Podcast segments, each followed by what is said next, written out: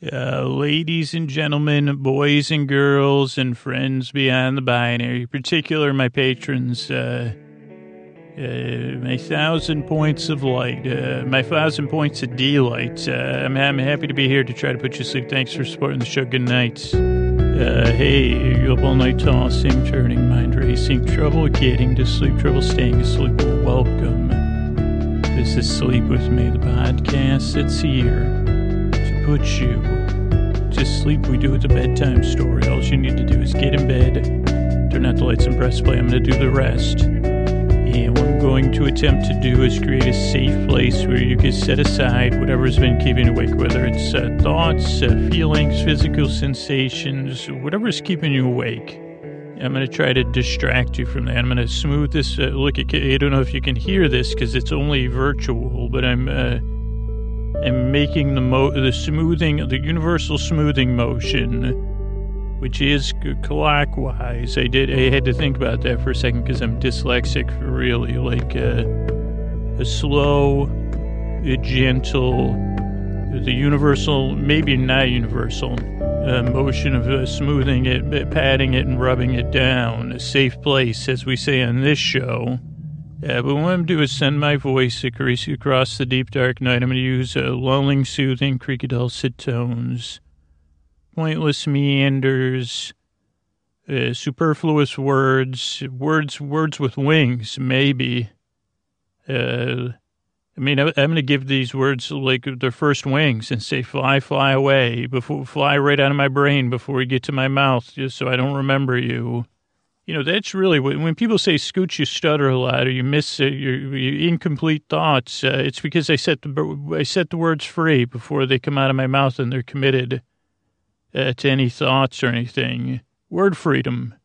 It's uh, it's it's illusion. It's illusionary, or something. Those words, the words to explain what word freedom is, they flew away.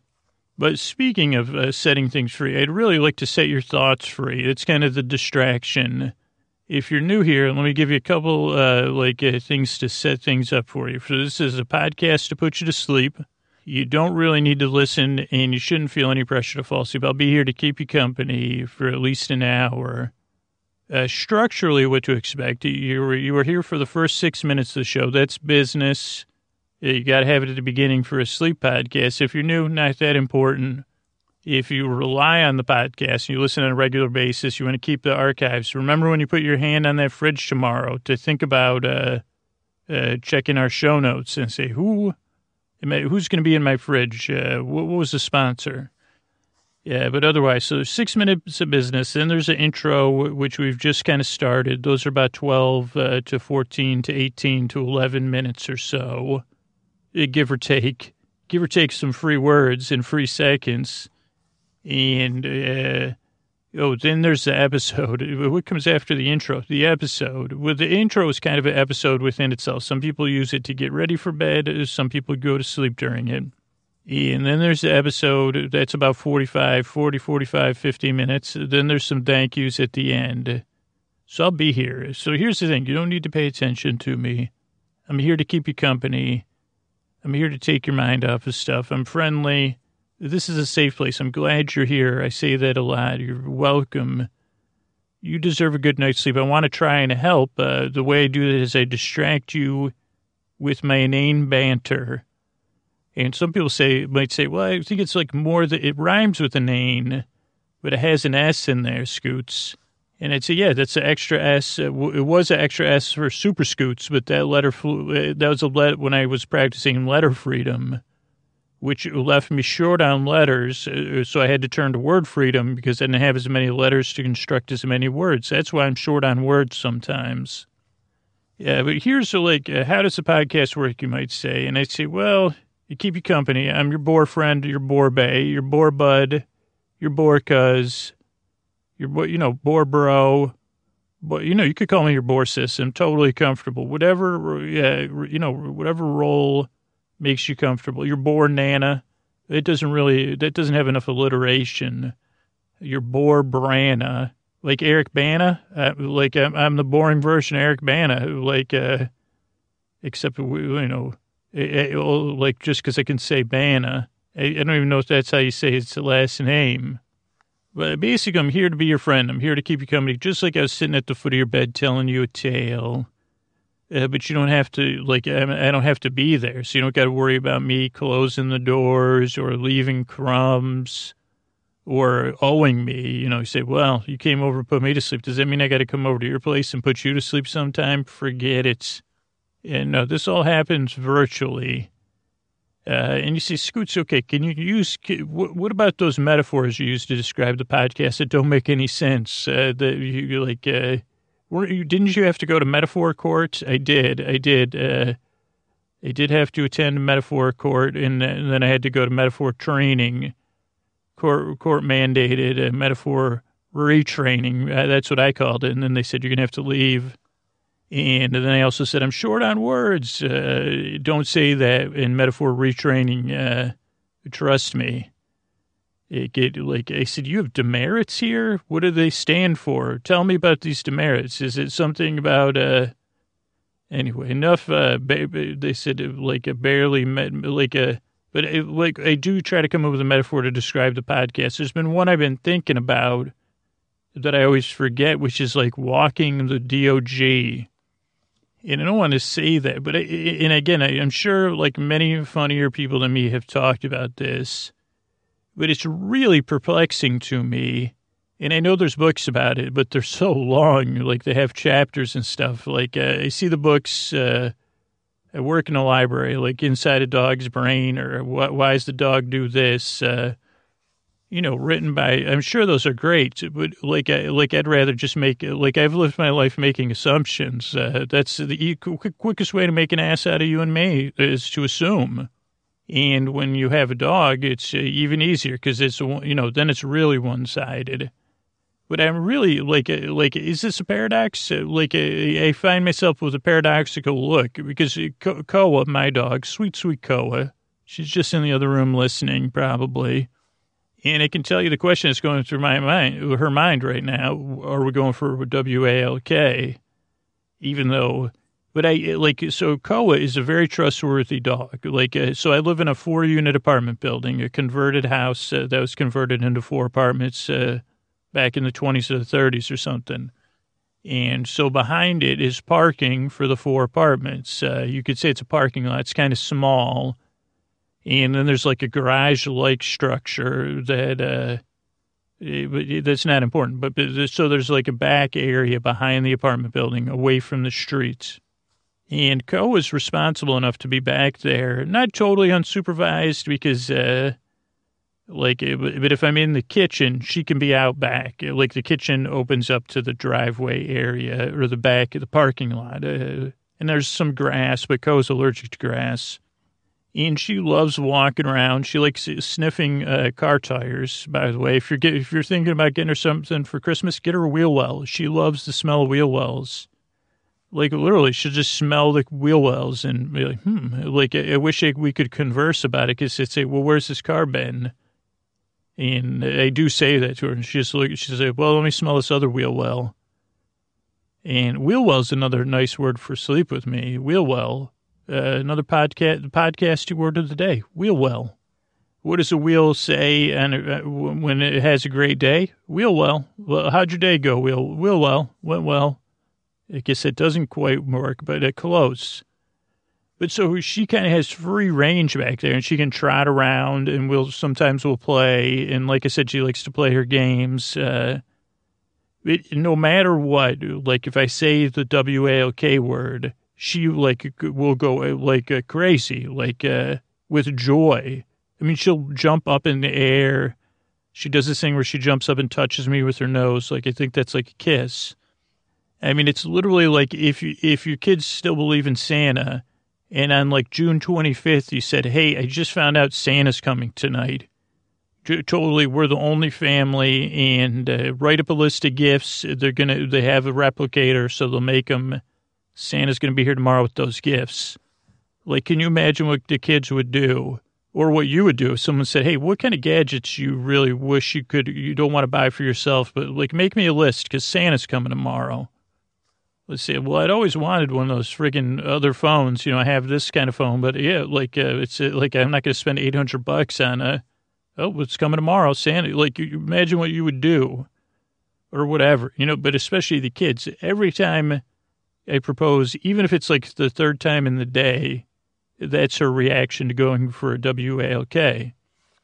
And then we go out, and she seems to enjoy it. Uh, but I just don't get that. Like, I guess I do need a dog psychiatrist, say whatever, like a like a dog dogologist to say, uh, like, uh, what in the heck? Uh, I don't get it. Like, uh, you could run around without a leash in the backyard.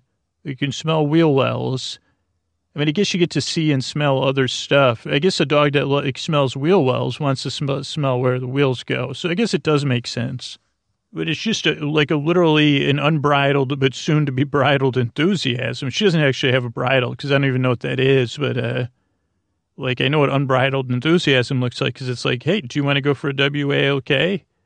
Like, and she literally jumps up, like leaps in the air, like wick, wick, wick, yay. Uh, what does it have to do with the podcast? Uh, like, I thought I would be able to stir that into a metaphor at some point.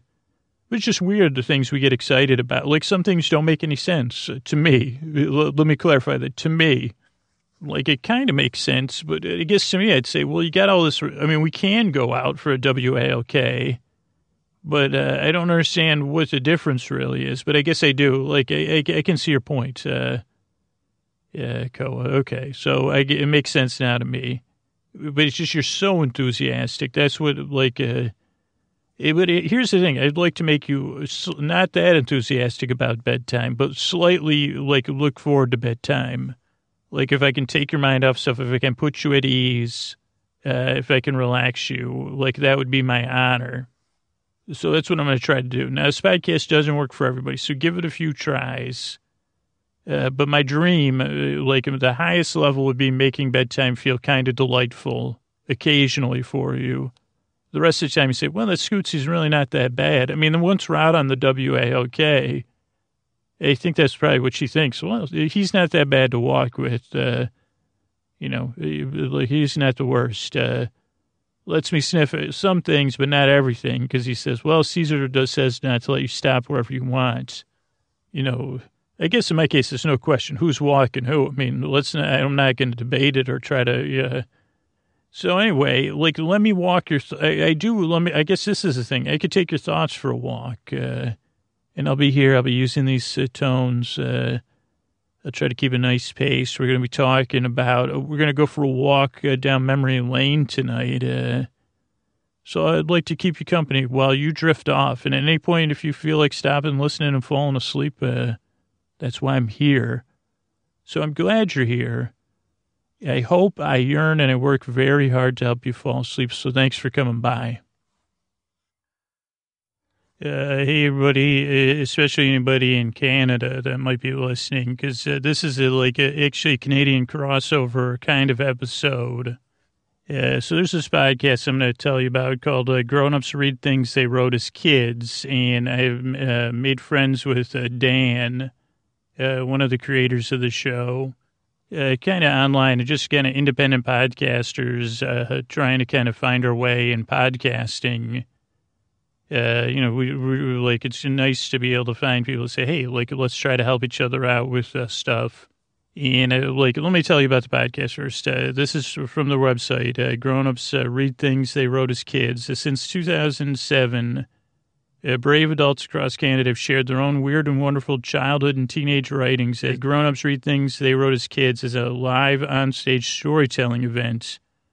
Uh, the show's primary goal is to entertain, but beyond that, the aim is to invite everyone readers, live audience, uh, members, uh, radio podcast listeners to reflect on their own lives, uh, to connect with who they used to be, and then draw a line that connects the past and the present. Embarrassing, moving, and hilarious uh, these readings are powerful reminders of who they used to be.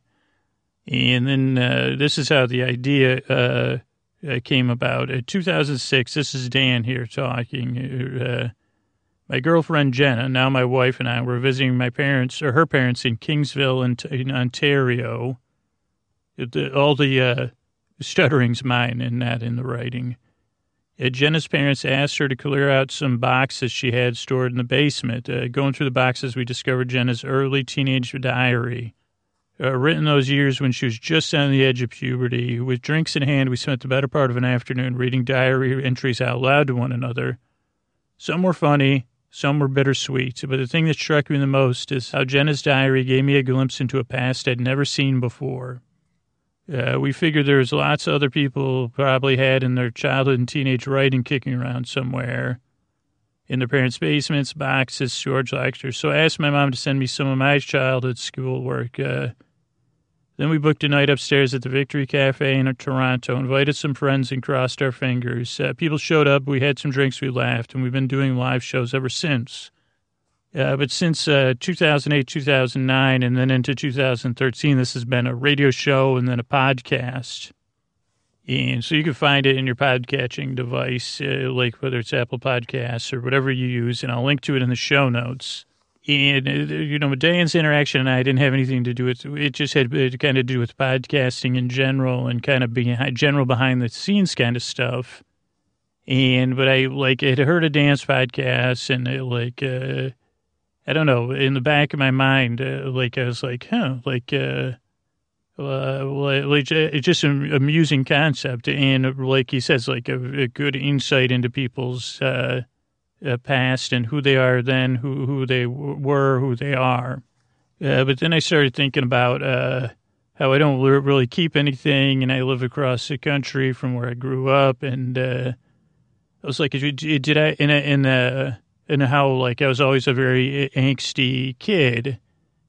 And I was thinking, geez, I don't think I have anything that I wrote as a kid uh, left uh, that I know of. There may be one thing in a computer yeah, that my mom told me about. Uh, so we'll talk. We'll talk about that. But I was thinking, like I said, well, I'd like to do something to kind of promote Dan's podcast because I think uh, he's great and his podcast is great, and to kind of flush out this idea. So this is kind of be like a tribute to the uh, like things I can barely remember that I might have wrote as a kid, and also I'm barely a grown up. So yeah, so I thought I'd just take, take everybody down some memory lane, and and uh, my memory server foggy does not do it. It's a good thing I live in the Bay Area because holy moly, and know, saying like if anybody listens to podcasts pretty regularly, like uh, Curse of the Cursing Notebooks, uh, maybe came out a few months ago.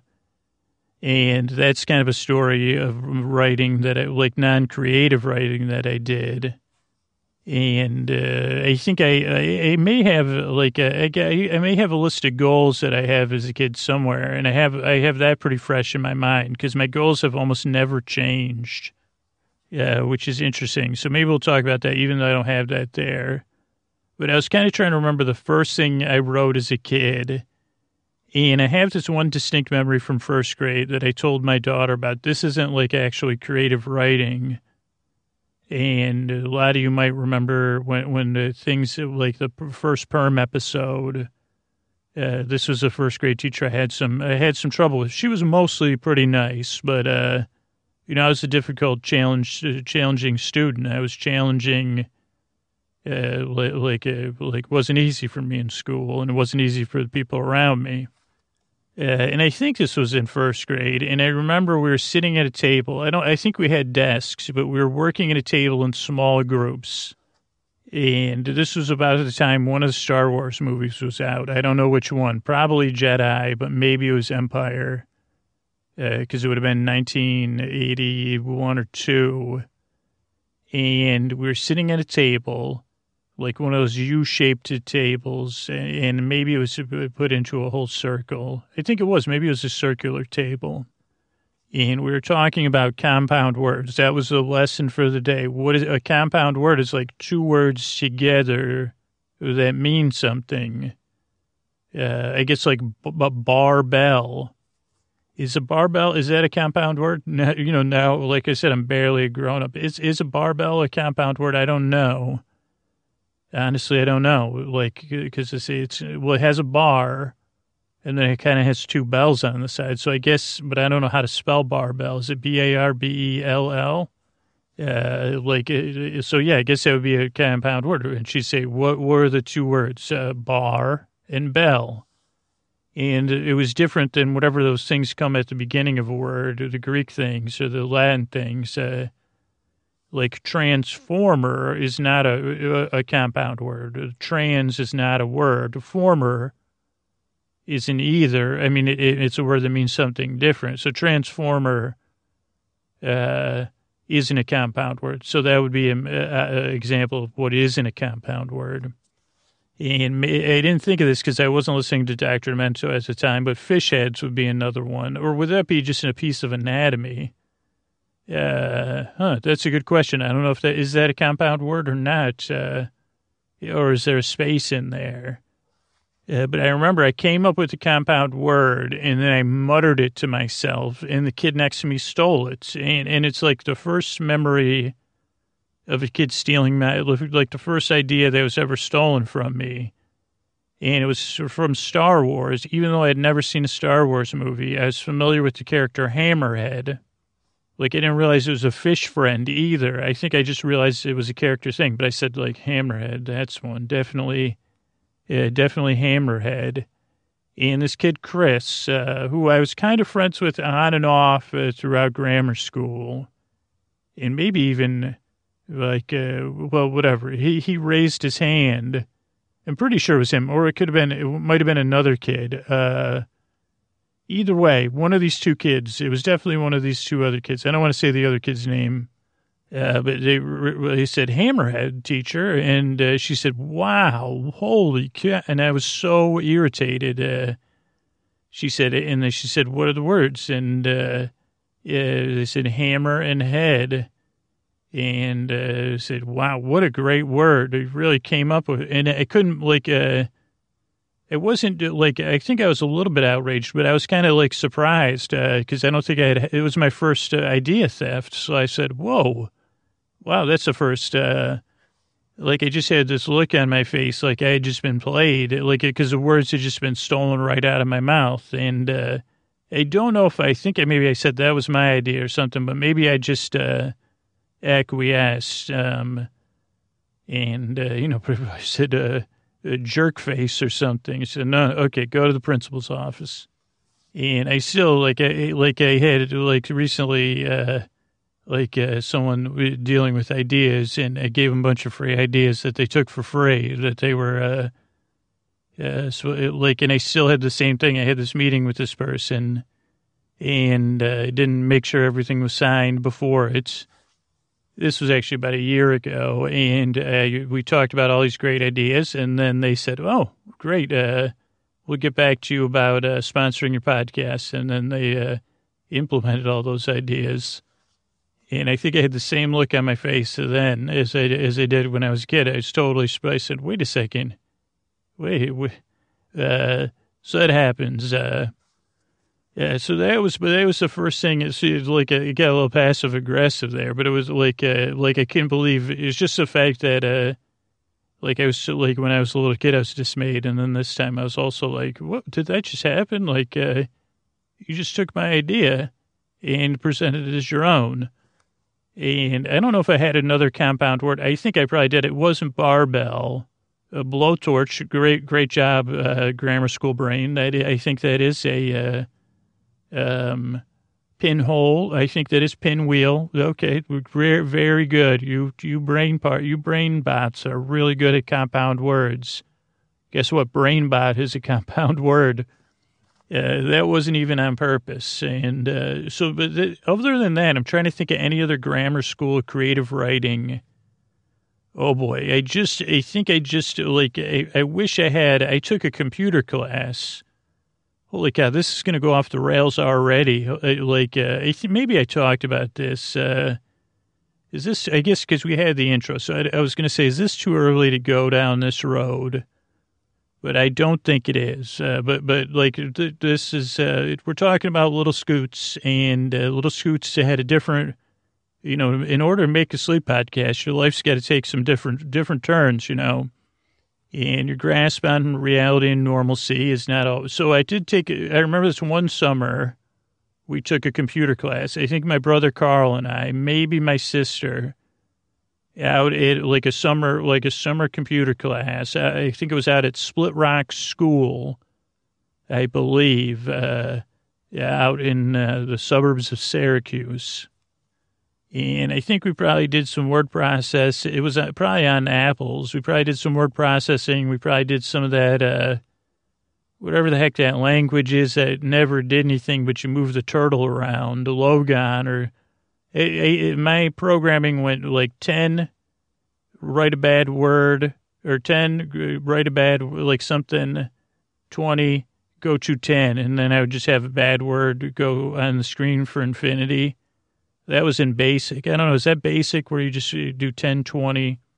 But then there was that graphical one where you tell where the, uh, the turtle thing where to go. We probably did some of that in computer class. And we probably did some cool writing in there. I can't remember anything I wrote. The only thing I remember from computer class, unfortunately, was uh, uh, like, and again, this was like outside of my school. So it was like, uh, this is when I still, like, I, I, guess you do develop, do you develop introversion or are you born that way? Or do you do things to reinforce introversion? Because uh, I remember I had already inhabited a role at my grammar school, which was, as I talked about, like, uh, I had friends. I was lucky enough to have good friends. Uh, but as far as the male so- social hierarchy went, I was the second lowest or the third lowest uh, out of like two classrooms of males. Like, uh, like uh, there was one or two kids, and one of the other kids, he was much better. Like he was like a Lannister type, so he had a much better way of like, uh, and he was good at denying that he was like I knew like uh, like I was in the bottom four. Like even though I had friends that were in the top, like, and we sat that way at lunch, and like, uh, I, like I would sit near my friends, but I, like I knew my like this was like this is how grammar school worked back then. And hopefully it doesn't work like this now.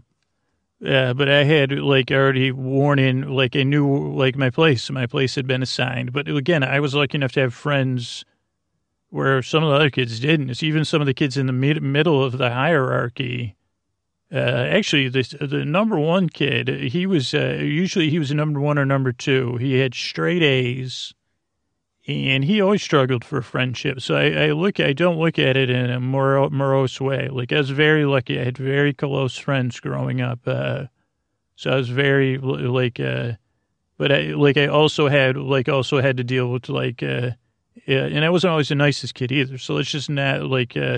But I was low on the like social hierarchy. It, it, just was a fact. And that was like, it could be a bit emasculating, even though we weren't men. Like, I mean, I'm not talking like this is like first, second, third, fourth grade. There was still like, uh, like there's still a bit of emasculation going on, or beta male, alpha male thing, whatever you want to call it. So when I got out of, uh, my school's environment, I would flourish again for a little while. But you'll see, like, I think uh, some of this is ingrained behavior. What this has to do with what I wrote as a kid. I wrote something at this computer camp. Don't remember what it is. And I may have told this story on the podcast, but I don't think I have. Oh, good. I can't believe I'm telling it now. Maybe I did, but it would have been in like a 45th minute instead of the uh, 30th minute. Uh, but so, like, uh, Okay, so social. So when I got outside, especially when there was, uh, especially when there's classmates uh, that I was attracted to, there was like a couple girls that I'm sure like I was like uh, had butterflies. I don't remember having a huge crush on anyone. Well, you know, whatever you call like attraction, like youth, youthful attraction or whatever your classmates in computer class. I guess it was computer camp. We never learned how to crack into like uh, mainframes or anything. That was why I was there. Uh, and then like uh, I would have to wait till my parents left the house anyway to try to try to do it at, my parents' house. once they figured all that out. Uh, but so um, what was my point? So my point was. Uh, yeah, so like I think I wrote things in there. So like I got a little carried away, and this one day it, I think a lot of the days we had like it was structured. Like you'd have a lesson, then you'd take your lunch break, then you'd have another lesson, then your parents would pick you up or whatever. And I don't remember having a lot of recess time, but I remember this one beautiful summer day or maybe it was like we had graduated. Like, so I was really, I guess that was probably it. Uh, like we had graduated and uh, so we had the whole afternoon. Maybe we even had a party with sugar and stuff. Uh, and so we were allowed out into like the, like a, the computer lab opened into a little grassy area with a tree in the center of the grassy area. And it was very picturesque, and we were all kind of running around. And definitely my like uh, I was high. I guess that's all I could say. High on attraction and sugar, and graduating from computer camp with a certificate. Uh, uh, the, you know, and maybe some stories. We probably did do. I wish I had those stories. And uh, so, yeah, it was really like I was riding high. We'll just say that. And uh, I do not know what possessed me to do this. Uh, and uh, like I think we were talking to other classmates, and I decided I had to uh, pee. and like I think I ran it by. I don't know what I was thinking, but I it, like there was girls in the class, and I said, uh, "Well, I'm going to go to the bathroom right on this tree."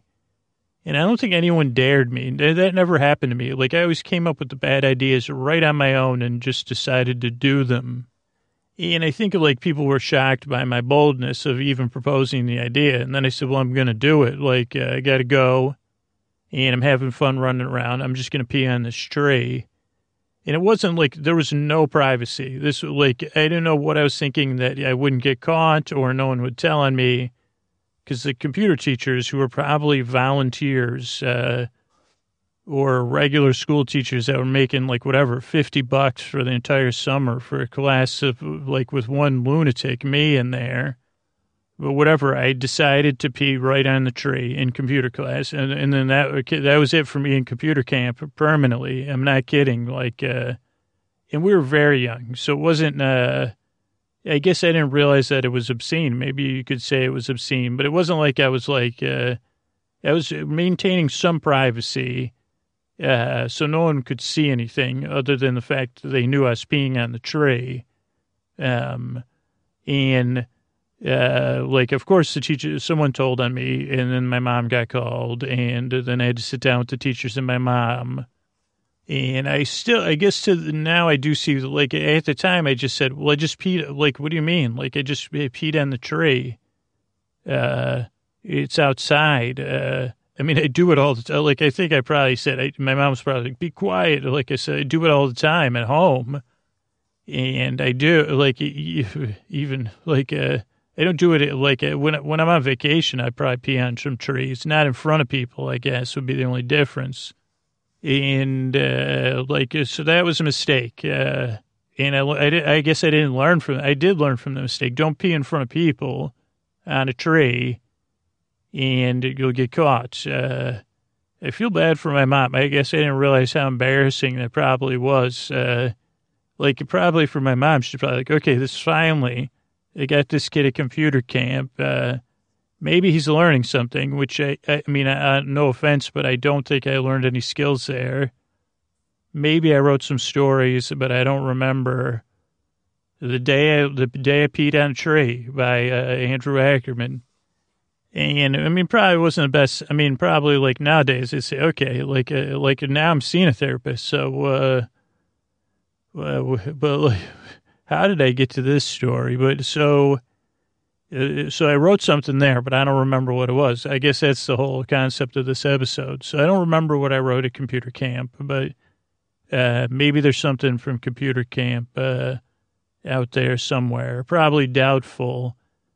I was even trying. I mean, I was also thinking by massaging the memory uh, that something would come out, and I can see dot matrix printed things uh, so I, I, mean, I'm aware, like, okay, we probably did. I can almost see. I think because it still had the green and white paper coming out of the dot matrix, and I can see the stories of like uh, I can see us editing them, but I can't see any story uh, content. But it's there, so maybe during this podcast something will unfold and, and blossom.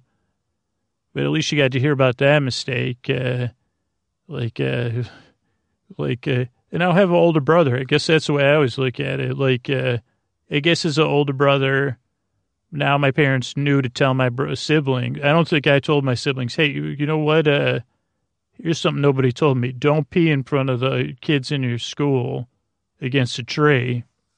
Like, don't pee outside the bathroom. Like, uh, but maybe my parents said, they said, hey, listen, we didn't realize, uh, like, we saw your brother had some common sense, but he doesn't. So just in case you don't, uh, don't pee on any trees. Uh, so that was grammar school. I'm trying to think anything in grammar school. Nothing's like sticking out to me as uh, like a big moment of like, oh boy, I remember writing that. Uh, I mean, I definitely probably wrote some goofy stuff. Uh, I mean, the the high. I think the highlights. I think I've talked about this was Hat Day.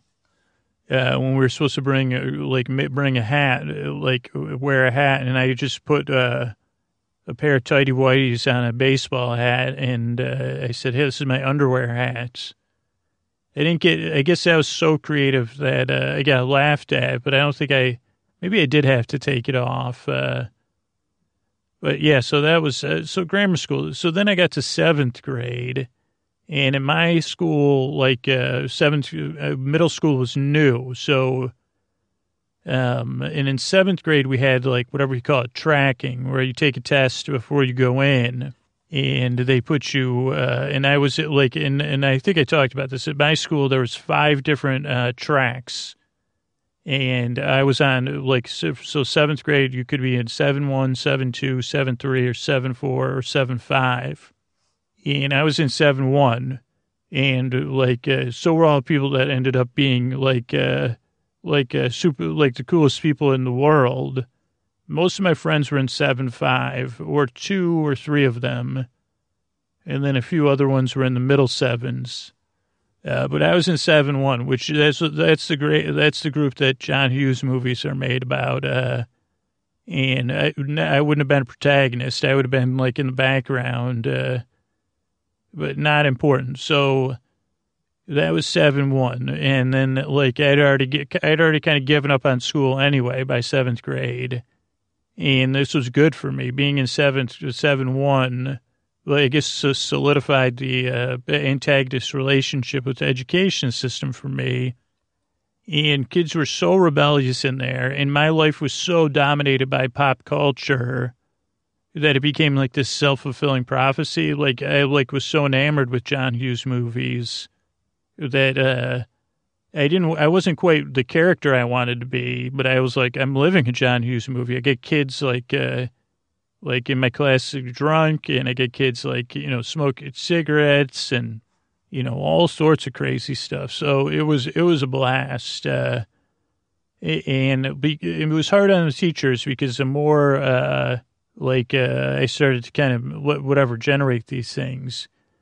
But we did have an English class, right? And, uh, yeah, I talked about this uh, story before. Uh, this was my first, uh, like, uh, one of my first. It wasn't my first uh, where I got the taste of performance, uh, the thrill of making people laugh, making a group of people laugh.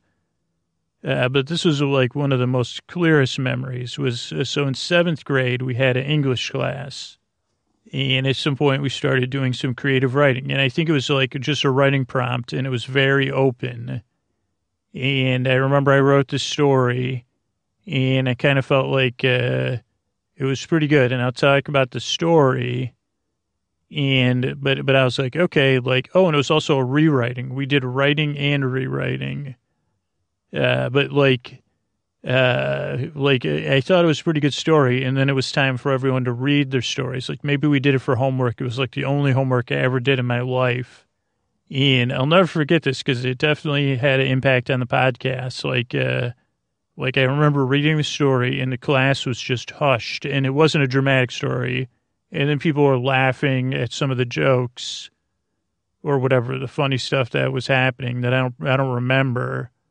And even the teacher was laughing and she, like the teacher, she was a nun, but she was like a, a kind of a younger, hipper nun and it wasn't like a racy story or anything, but even the teacher was like, he couldn't really believe, uh, like, uh, what, like, like she was just cracking up. Uh, and like, uh, and then the teacher started giving me feedback, uh, based on like her experience from the story. And it was influenced by Indiana Jones. It was called Indiana Jones instead of Indiana Jones, which probably rubbed this other kid the wrong way because there was a kid at our school who was model who modeled himself after Indiana Jones, uh, who was friends with for a little while. Uh, but uh, like, uh, no, I think that was later we became friends. So I don't think it was influenced by him yet. Maybe he wasn't at the school yet. And I don't even remember the story. Like I remember the rewrite because the teacher, like uh, it was called In- Indiana Jones and the Temple of Ah-Choo. And like it, originally, I think the original concept was the temple looked like a nose, but it was still still a real temple. But then, uh, like, uh, and I don't remember what Indiana Jones was doing. Probably encountered some like, probably like episode of the Spycast, some wacky characters that he, uh, you know, offered him challenges. Ideally, like uh, that's how I was writing back then. Uh, but that uh, the teacher was like, uh, like, oh, like, is it inside a nose? She was like, I was picturing it going on inside a nose, and I said, uh, it, but she was still laughing. So I said, oh yeah, yeah, yeah, totally inside a nose. Uh, so then I rewrote it, or maybe I wrote a sequel to it, uh, like that was nose themed, but he didn't know he was in a nose.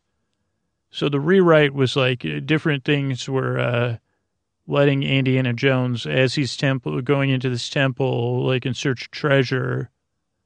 You know that uh, first there's wind, then there's it's running, then he's swinging on vines, and then the sneezing and shooting him out, and you know stalactites and stuff like that. Uh, so, so that was, and then I think I wrote one more in that series, but I don't remember anything about it.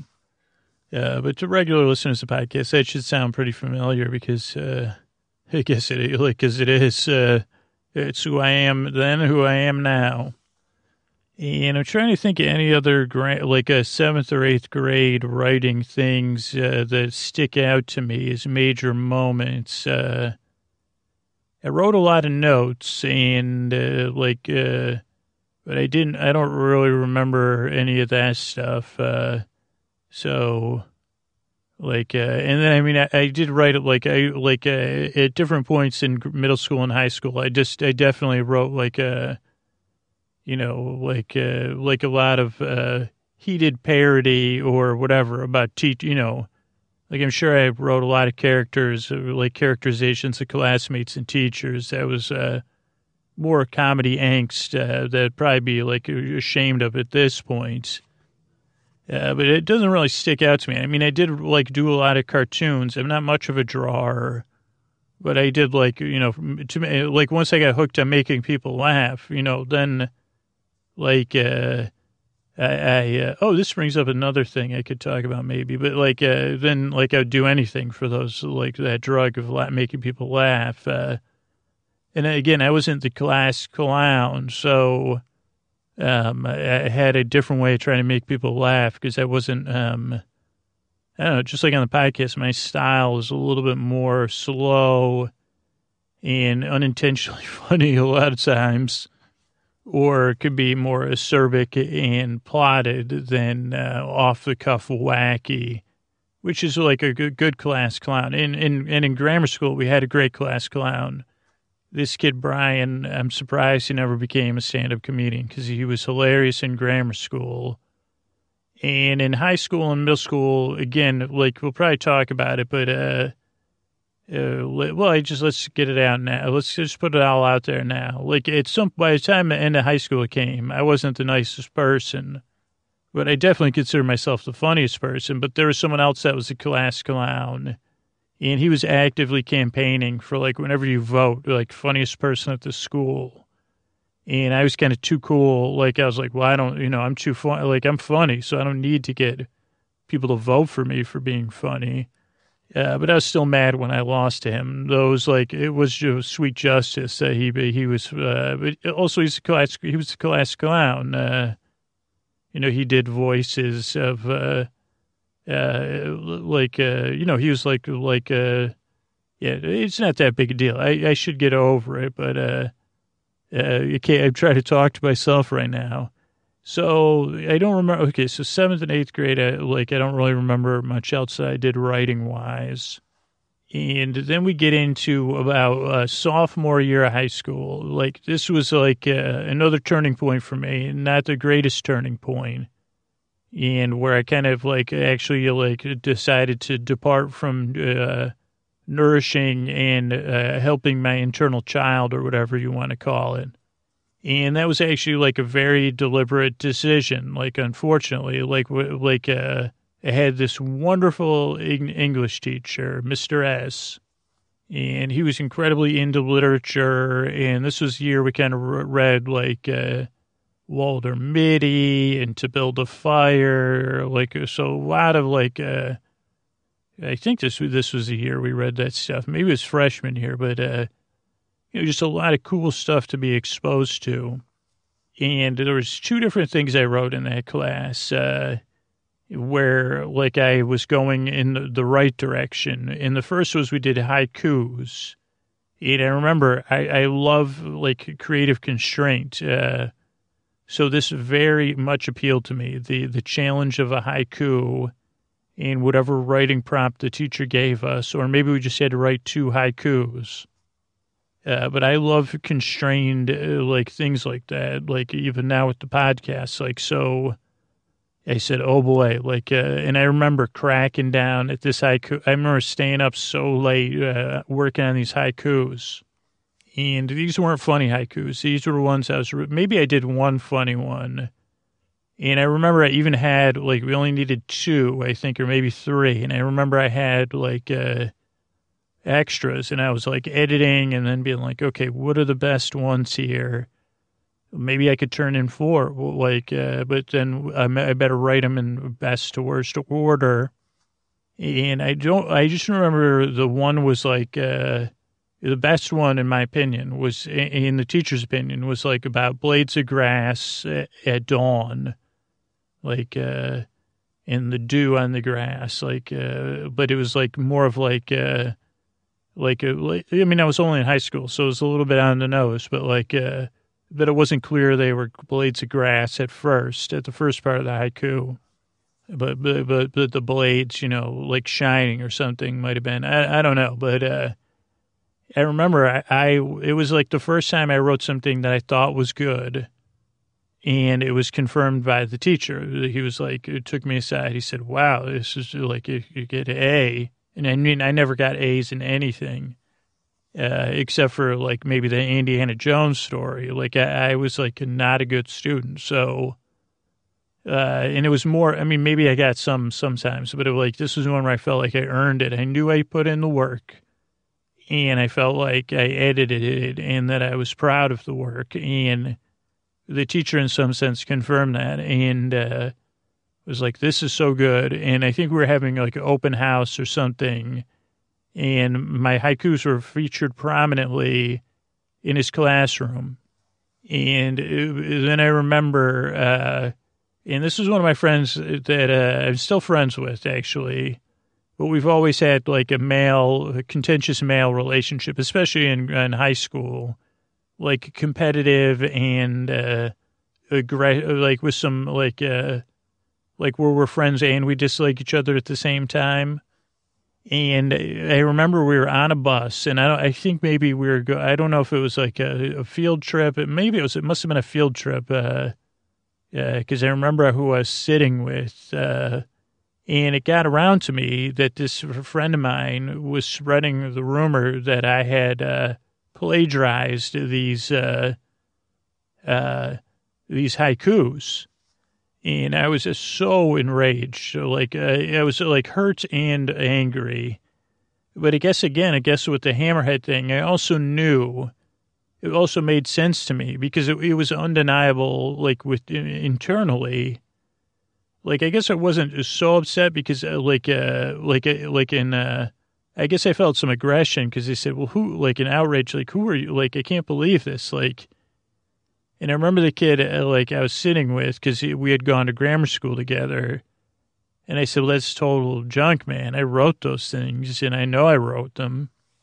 And most of me, like, at that time was like, this is just pure jealousy. And and maybe even a part of me was, like, in, uh, thrilled by it. Uh, like because it like further confirmed how good they were. Like he was reading them to other classes, uh, and that's how my friend like what spurred the jealousy and uh like so whatever like uh like but i, I just it, but i guess it gets when you talk about ideas like and, and people taking ideas or whatever like uh there's this part of me that was surprised and not surprised. Like well, why would someone accuse you of plagiarism when uh it's like the best thing i've ever done?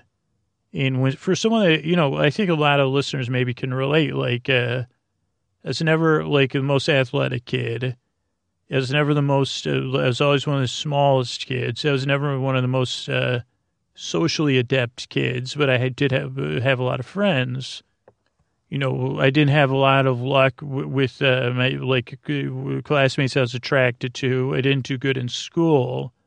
So this was something different for me, like this positive, uh, like, and I guess it was something that I wasn't prepared for because what happened after that was that, uh, the teacher gave us another writing prompt not that long after when I was still on this high from the teacher's praise.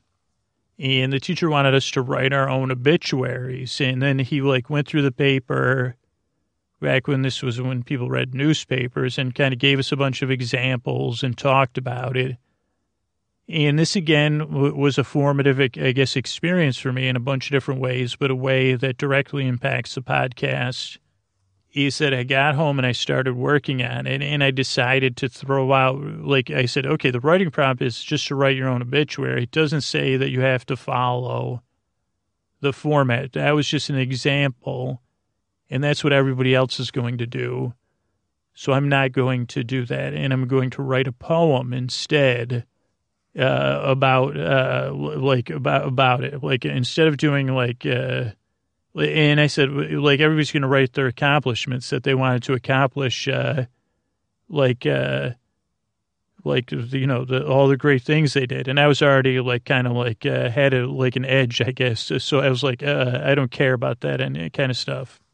And I already knew at the time, like, that I was a imper- very imperfect person. And so I wrote this thing in, like, rhyming couplets or whatever uh, about like a poem about it instead of, uh, um, and I wish I had it, and it may be saved on a computer, but I, I remember, I think it said, uh, like I never uh, did see that bus, uh, something, something, so like I don't know, it, it was like, uh, but the the close was like, like that I'm kind of like running through the story in my head, just like I guess like the podcast uh, in a poem while I'm like walking and I'm trapped in my own head. And then I get to an elevator and the man in red spandex asks if I'm going down.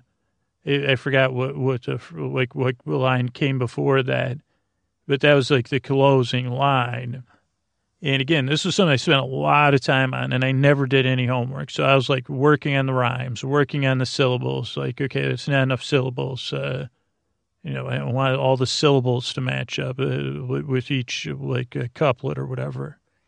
And I remember working, working, working, and uh, then I remember delivering it, and we got to read it, and it, of course, like, and I mean, I guess you're allowed to have a little ego. It crushed. I mean, it crushed. Uh, everyone else read like. You know, Joseph Jones, uh, head of, uh, you know, Firestone Bank and uh, father, you know, mine, mine was like, like all the bad things I did as a kid, uh, just like Chunk, my, one of my heroes. And it ends up, then has a turn at the end where it's like, oh, like, uh, you're listing in a rhyme all the things you did as you're walking uh, to be escorted to where you belong and uh, like uh, so that was one turning point was like saying okay let's throw these rules out and uh, let's take this creative constraint in a different direction. Uh, but unfortunately the flip side of it was the teacher was very impressed. And i've talked about this before and this is an amend i still have to make. Yeah but the poor teacher was also thrilled with it and i guess he had been thrilled and uh, uh, he was he told me Jesus needs to be published. Uh, I mean, I mean, I think he meant like just in like some kids whatever. Uh, but he was very encouraging, and uh, it kind of like uh, like I mean, I just was not into authority figures, and I still as much as I liked him and as, as enthusiastic as he was, I couldn't take affection or I, I couldn't take positive attention. Like, like I could take the, the, the drug like thrill uh, that was almost illicit from like having a teacher be happy with you and from having making teachers laugh. Uh, but I had to stop there. I couldn't enter in, in, into any like uh, mentor intimacy, like which is like maybe what he he was like. Jesus, let's get this poem published. It's great. And I remember him being very enthusiastic and me saying, "No, you know what? Like, uh, like, uh, I'm not interested. Like, uh, like, uh, like, and then, uh, like after that, we just our relationship was never the same. Actually, and maybe I was more direct about my rejection of his his enthusiasm, and that's just something I always struggle with is like matching other people's enthusiasm. Yeah, but like, uh, hopefully I could find that. That was a poem. Then um, a couple more things we'll, we'll end on. Like uh, I remember writing. Uh, this was another one. This was later in high school. And I don't know what class it was for. Maybe it's for English class again. We had to do an instruction manual. And I think this was like senior year, maybe junior year. Uh, and so I did my instruction manual on um, uh, like uh, like uh, if you if you uh, I'm trying to think of how to say this in a sleep podcast. Like uh, everyone again, like uh, took it in a literal way. I think one or two other people did some pretty wacky stuff. Uh, but uh, I took as like uh, like if you were in a war, like the movie War Games, but it wasn't a game.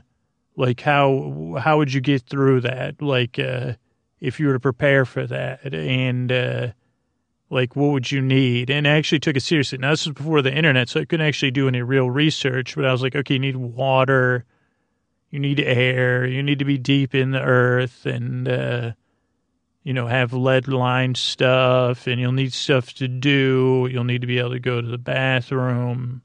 Yeah, but I kind of did it in like a fun instruction manual. And then actually that became, that was met with enthusiasm again.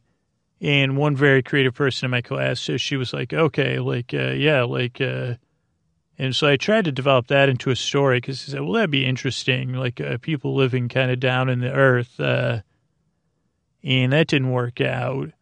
Uh, but then that classmate of mine, Emily, who went to NYU uh, film school, so she, you know, obviously she's like super creative and intelligent. At some point, we got called to the principal's office because we're, I, don't know how we we had separately developed the reputations of, uh, uh, I, I, don't know, like wanting to be creatives uh, and so we had had like TVs in every classroom, and they needed people to do the like the the promos for the school, like for the school fundraisers and stuff.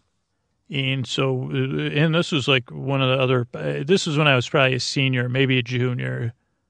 And so Emily and I, the principal, was like, "Okay, we want you to uh, to do all the promos, like write the videos and film the videos."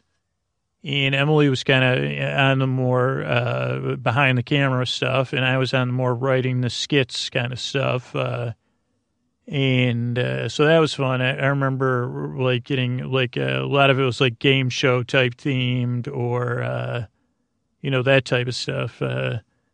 But I don't really remember a lot of the details. And then like when people were running for student council that was another thing, and that was I guess a lot of it was game show themed. Uh, oh no, I did one. Uh, I guess like uh, like uh, that was uh, like I was a big fan of Chris Rock back then, so I did a lot of Chris Rock uh, tributes. Uh, but uh, like I would write like for people when they ran for student council, I wrote a lot of like tributes, whatever you call it, uh, skits for them too. Um, I don't really remember any details about that.